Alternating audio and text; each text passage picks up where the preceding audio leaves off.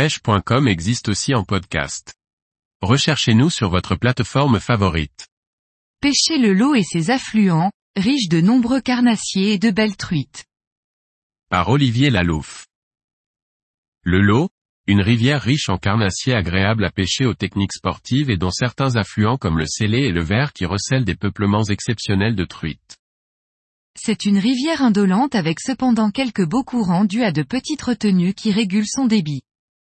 Large de 30 à 60 mètres et profonde de 2 à 6 mètres dans les caves, elle serpente en de nombreux méandres le long des falaises calcaires qui guident son lit. L'accès à ces rives est en général facile, mais les meilleurs coins sont bien sûr les plus difficiles à atteindre. Sa richesse en carnassiers en fait une rivière à pêcher de façon sportive au lancer. Du printemps à l'automne pour rechercher le brochet, la perche et le black bass et aux poissons morts maniés durant les mois froids pour capturer les mêmes espèces auxquelles il faut ajouter le cendre. Les meilleures chances de prendre du cendre résidant dans la recherche en profondeur des courants en aval des petits barrages. De nombreux pêcheurs locaux le travaillent au gros lombric posé au fond et ramènent de temps en temps par petits déplacements. Le brochet se pêche naturellement aussi au vif. La présence du black bass est importante pour une rivière française.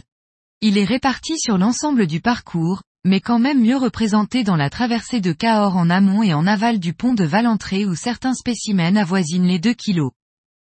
Un autre coin privilégié est à signaler en aval du parcours, juste en amont de son confluent avec le Vert, en particulier entre Parnac et Saint-Vincent-Rive-d'Olt. Les meilleurs mois sont juillet et août lorsqu'il se tient très près de la surface. Il faut le rechercher le long des berges et surtout près des nénuphars, il faut aussi faire attention à ne pas se faire voir, car alors, il reste en place, mais ne mord pas.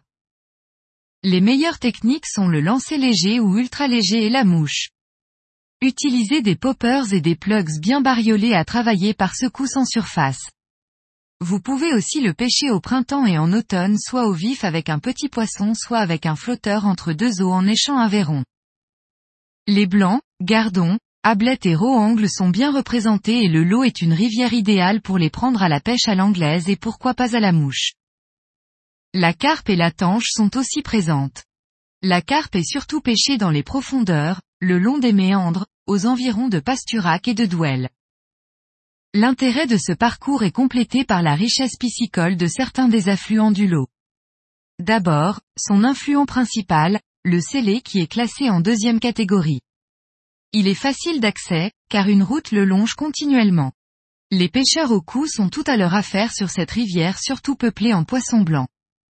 Il arrive d'y prendre quelques truites farios surtout au coup du soir, le plus souvent à la cuillère. Les amateurs de carnassiers recherchent le brochet ou la perche moyennement représentée dans le scellé en revanche les pêcheurs de barbeaux peuvent capturer de belles prises sur des fonds de gravier là où le courant est assez soutenu. Un peu plus en aval, on retrouve le vert. C'est un très beau ruisseau de plaine classé en première catégorie, avec une succession de courants rapides entrecoupés de calme. Large de 3 à 4 mètres et profond de 1,50 mètres au plus, le vert n'est pas toujours facile d'accès. Son eau limpide oblige le pêcheur à se cacher. Ce ruisseau est idéal pour la pêche au lancer ultra léger durant l'été et aux appâts naturels en début et en fin de période d'ouverture de la truite. Le cheptel en fario y est remarquable. Les affluents suivants en descendant le cours du lot n'ont que peu d'intérêt. Leur population en blanc et en carnassier n'en vaut pas la peine. Ce sont le tréboulou, le bartassac, et la brossicelle. Il vaut mieux consacrer son temps à découvrir et à pêcher le vert dernier affluent, ne pas confondre avec le vert, affluent cité auparavant. À l'aval du parcours, le ruisseau de première catégorie est très riche en truites farios et en black bass. Large de 4 à 6 mètres et peu profond, les trous atteignent un mètre au plus. Il y roule une eau cristalline avec des courants très rapides. La technique idéale est là aussi le lancer ultra léger, la mouche est peu praticable, à cause des berges souvent très boisées. Les spécialistes à la sauterelle font de beaux paniers en se cachant bien et en faisant partir suffisamment de fils.